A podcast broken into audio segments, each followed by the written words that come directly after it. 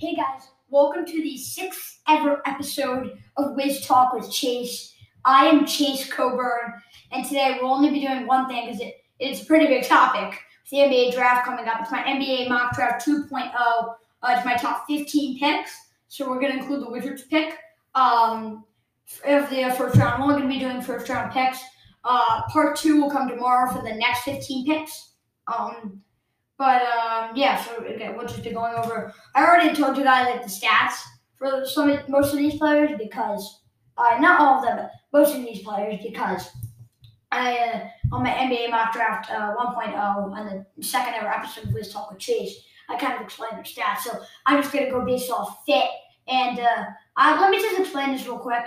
Um, before I explain some other things and then we'll get into it. Uh, I'm only going to be doing four mock drafts this year. You're probably like, Chase, so what are you going to talk about with the NBA draft if you're only doing four mock drafts and you do like a two part thing for uh, each of them? Because that only takes up like eight episodes total. Well, technically seven because my first mock draft was one episode. But the reason why I'm doing it is because I think honestly there's nothing much to, new to talk about. Like I'm not just going to suddenly change my mind and put this random guy number ten overall. Like it's going to be the same range of players. So what I'm going to do more is talk about players which Wizards can draft, kind of talk about uh, any like, surprises that could be in the draft or any um, overrated or underrated picks. Like we'll still be having draft coverage, but I just think it's weird to repeat the same picks all over again. What one minute here's Cade Cunningham going to the Pistons every single time? Wow, I'm sure you're learning a lot of information. You know, and I'm not saying those people who do a lot of mock drafts are bad. I just think that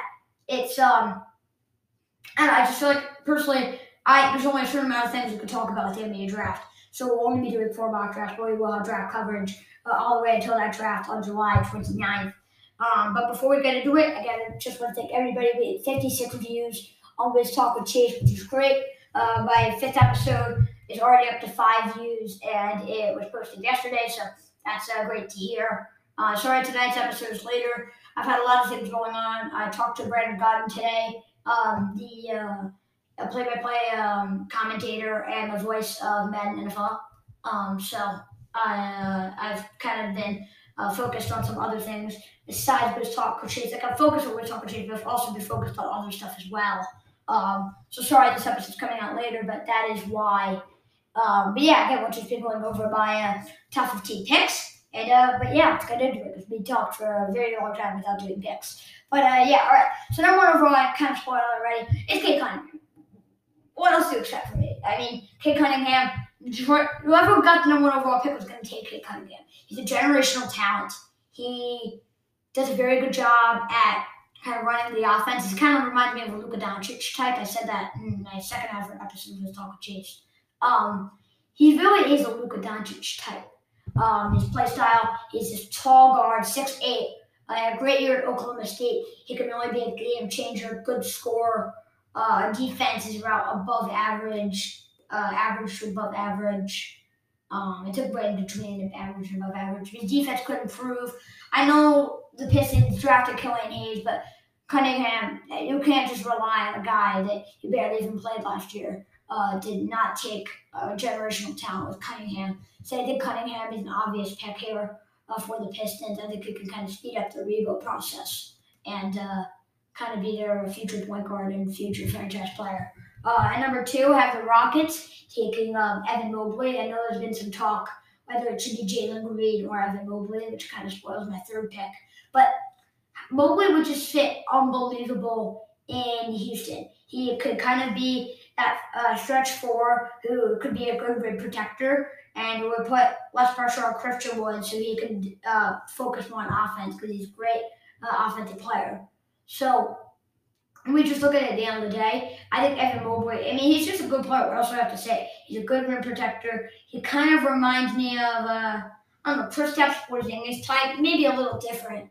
Uh, doesn't have the exact outside shot, but he is developing as like a, uh, a stretch four or a good like a center shooter. Uh, he could kind of go into the young core of Kevin Porter Jr., Christian Wood, um, and Jae'Sean Tate. Uh, there's obviously some other guys, those like the key pieces to their young core. Honestly, I think Mobley can really speed up the Rockets' uh, process. Even though he's not a franchise player, he's the closest thing to it that the Rockets can get. Uh, Jalen Green, he can become probably the best scorer from this draft. I have him going to the Cavs number three. Um, there have been some rumors of them trading Collin Sexton, uh, just like some small rumors. I don't think that's going to happen. But even if they have Collin Sexton, you still draft Jalen Green here. He was unbelievable in the G League, average around 18 points per game. But he would fit here because he's tall enough to play small forward if he had to, but he could also come off the bench and develop as a good scorer behind Darius Garland and Colin Sexton. Um, honestly, I just think that the Cavs just get more offense. Uh, I know he's not as good on defense, but that's something he could develop uh, in his NBA career. But I just think it's too much to pass up uh, on Jalen Green because he really reminds me of like Bradley Beal. And the question would be, uh, would you pass up on Bradley Beal? And you probably wouldn't pass up on an All NBA player. So uh, I think this is an obvious pick for the Cavs. Uh, for at number three, we'll start to move a little faster here. Uh, Jalen Suggs at number four. Um, what else to expect? I love Jalen Suggs. He shows he has range. He's efficient. He has a winning mentality. Um, he's a good passer, good scorer, good defender. He really does everything. And honestly, I think he's probably the better overall player between uh, better than Jalen Green and Evan Mobley. I just think fit wise, Evan Mobley and Jalen Green are better. But when you just look at Suggs, he could be possibly the replacement for Kyle Lowry. Um, but even if he doesn't, he could still develop under two championship type guards, two championship experience guards with uh, Fred VanVleet and Kyle Lowry. Um, he could kind of be the centerpiece of the bench and could be one of the reasons they could get back to the playoffs. Okay, we'll start to move a little faster here. Uh, Davion Mitchell, you guys already have basically heard how much I love Davion Mitchell. Um, I I know they traded for Kemba Walker. Uh, the Thunder obviously uh, post Kemba Walker trade um, mock draft, uh, but that's going to be more for the next episode because they got the 16th pick in that trade. But I still think they draft Mitchell. Great passer, great defender. Kind of reminds me of a Chris Paul uh, type. Uh, sorry if I skipped the number five pick. Go back to that. But obviously, you could kind of guess who that would be. But uh, I don't know why I skipped number five for some reason. But Davion Mitchell would be my sixth pick. Uh, just have leadership and experience in the big level and kind of be a good guard next to Shai Alexander. Um, I have uh, Jonathan Kuminga uh, going to the Magic at five. Again, totally don't know why I skipped through him uh, over him. I guess I should say sorry about that. But I think that some people have been kind of recently been going down on Jonathan Kuminga's defense, and I totally disagree. Um, I think that his defense is very, very good. Uh, it could be a defensive um, kind of uh, three and four with uh, him and Jonathan Isaac in the future uh, for Orlando. Uh, they don't draft a guard here because they uh, Kuminga's just a better talent out of the G League besides Mitchell, and they could also basically kind of save themselves off if they want to draft a guard later uh, in the draft. So honestly, I think uh, drafting Kuminga here makes perfect sense, and he could develop to be a more efficient player and a better defender if uh, he has to. But honestly, I really think his defense is good. Um, and I think that he could be a great player for the Magic. Um, I love Jalen Johnson in this draft. I have going number seven uh, to the Warriors. I personally believe he could come off the bench and be an X factor. He could be a future starter. He could actually start if they needed him to uh, over Andrew Wiggins. But this small forward out of Duke could just basically do it all. He's athletic. He's a good wingspan.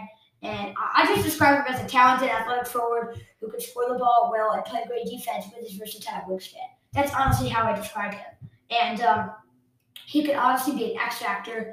Again, like I said, the starting lineup or the bench. Uh, it just fits perfectly in a Golden State. Uh, the number eight pick, I have the uh, Orlando Magic. Like I said, they can set themselves up to take a guard later in the draft with the commando pick. They do. They take Keon Johnson here, a good on and off ball defender. Um, who still was it still is great on offense and isn't a great shooter, but that is something he could develop. He averaged around 11 points uh, Tennessee, and led them to the fifth seed in March Madness. Um, I know he would come under guard, a young guard like Markelle Fultz is 23, Cole Anthony is 21, RJ Hampton is 20, and Dwayne Bacon is 25. But I just think with Johnson's on and off ball defense, it's too much to pass up on. And uh, not every one of those guards are going to pan out, and I think Johnson could pan out to be a franchise guard. So I have the uh, Magic uh, taking him there. Sorry a little noise, it's just my dog. Uh, but Scottie Barnes at number nine, have going to the Kings. He could join the young core of Aaron Fox, Marvin Bagley Jr. if he doesn't, and Marvin Bagley Jr. Marvin Bagley the third if he doesn't get traded, and Richaun Holmes. Um, he's probably the best defender of the draft. Uh, they could move on from Harrison Barnes. Uh, he could be a kind of that lockdown defender. He, again, he's not that good of a shooter and isn't doesn't have that good of an offensive game, but his defense is too much to pass up on. He's probably the sixth best player in the draft when you look at overall play.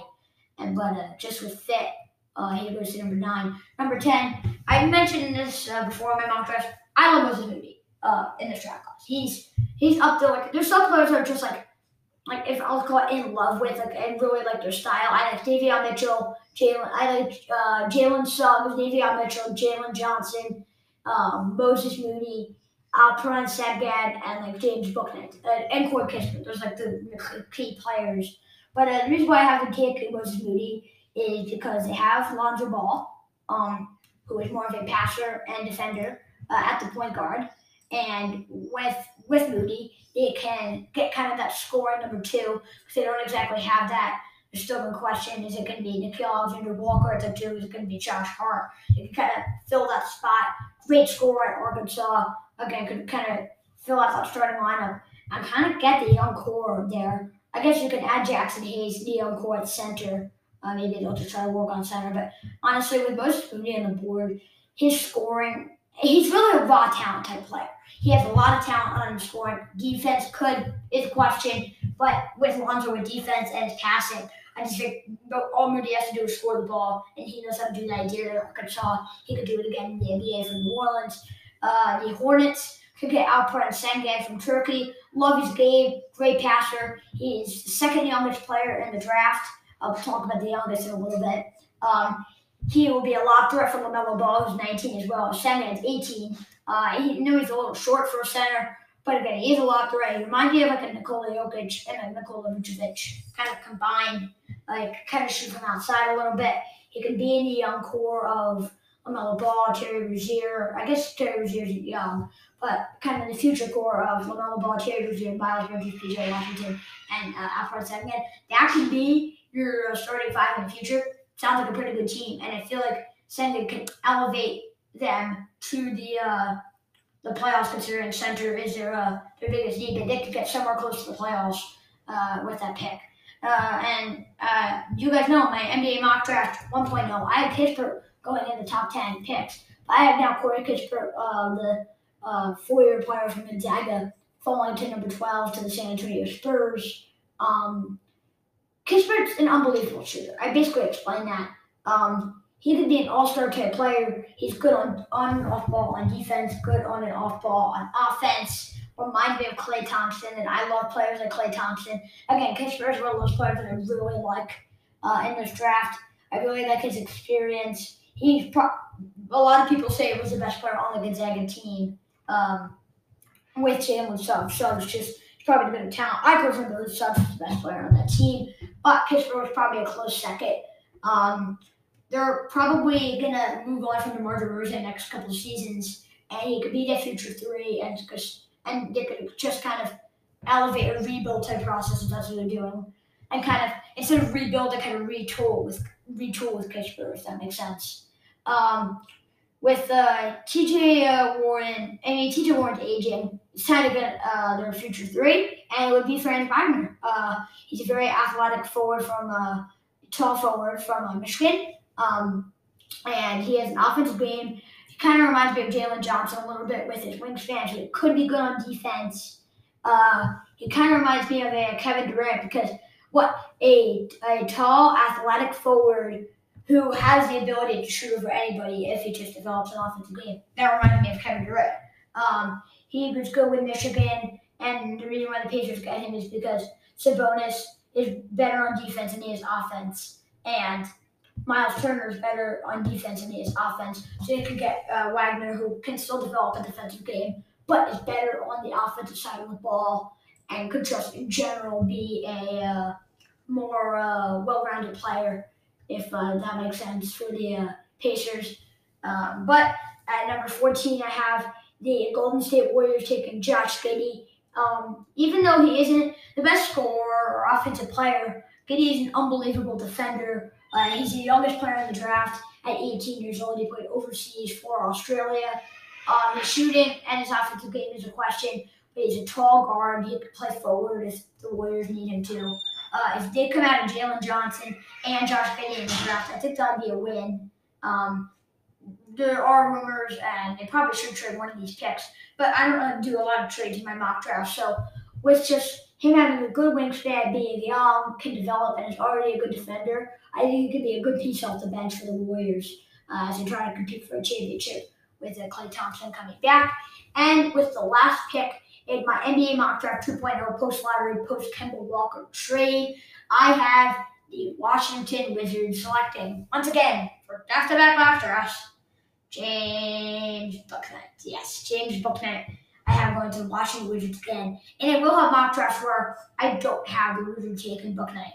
But I just honestly don't think a lot of teams ahead of them will take it. I mean, it's it's going to be either the Pacers or the Warriors and take it. If not, the Wizards are going to have him open. But again, you guys know how much I love James Bouknight. I was a UConn fan, so maybe that's part of it. Um, because I watch more of him than any college basketball players here. But he is an unbelievable scorer. Uh, can't really do much else, but he can develop. He could kind of be that guard, that uh, backup guard that the Wizards need. He could be athletic. I think he puts less pressure on Bradley Beal, and he can develop more of a passing game, and that can develop Daniel Gafford, and that can develop a young starting five, and all of that just because of James Bouknight. He can be an X factor in a game. He has good defensive nights every now and then. Um, he's he could pass the ball at a high level if he really wanted to, but he, he averaged he averaged 19 points a game at UConn um, in the Big East. Um, I mean, why are you going to pass that up? I mean, he's an unbelievable scorer. The Wizards could do trades and sign free agents this year to get their defense uh, better. And obviously, we'll be covering that on this Wiz Talk with Chase Wizards podcast. Um, but yeah, with my final pick uh, of my uh, part one of my uh, NBA mock draft 2.0 post Kemba Walker post lottery uh, draft, I have um, the Wizards taking James Bouknight. I guarantee next mock draft I will not have the Wizards taking Bouknight, but you'll see in my final mock draft. I'll probably have five mock drafts when I think about it. I'll do like I'll do like four main mock drafts before the draft, and then like on the night of the draft, I'll do like a final mock draft. We'll see if I have uh, Bouknight being taken there. I mean, we're in July 1st, the draft July 29th, and there's so many rumors that could come out. Um, right there, like this team's like, okay, this team's rumored to get this player, and this team is looking to get this player. Uh, the combine was just done, so there isn't exactly a lot reported on who, which teams are looking at, which uh, general managers were looking at some players in the combine. Uh, we'll continue to hear news, and I will definitely adjust my uh, mock drafts as we go through, and uh, look for more uh, mock draft and just draft coverage in general.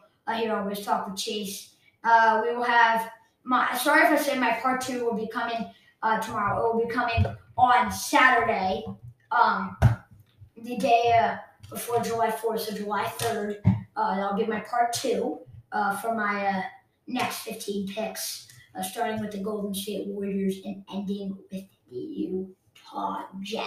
But if you guys did enjoy this episode uh, with my mock draft, tell me if you agree or disagree with anything. I tried to slow down my pace so you guys could understand me better.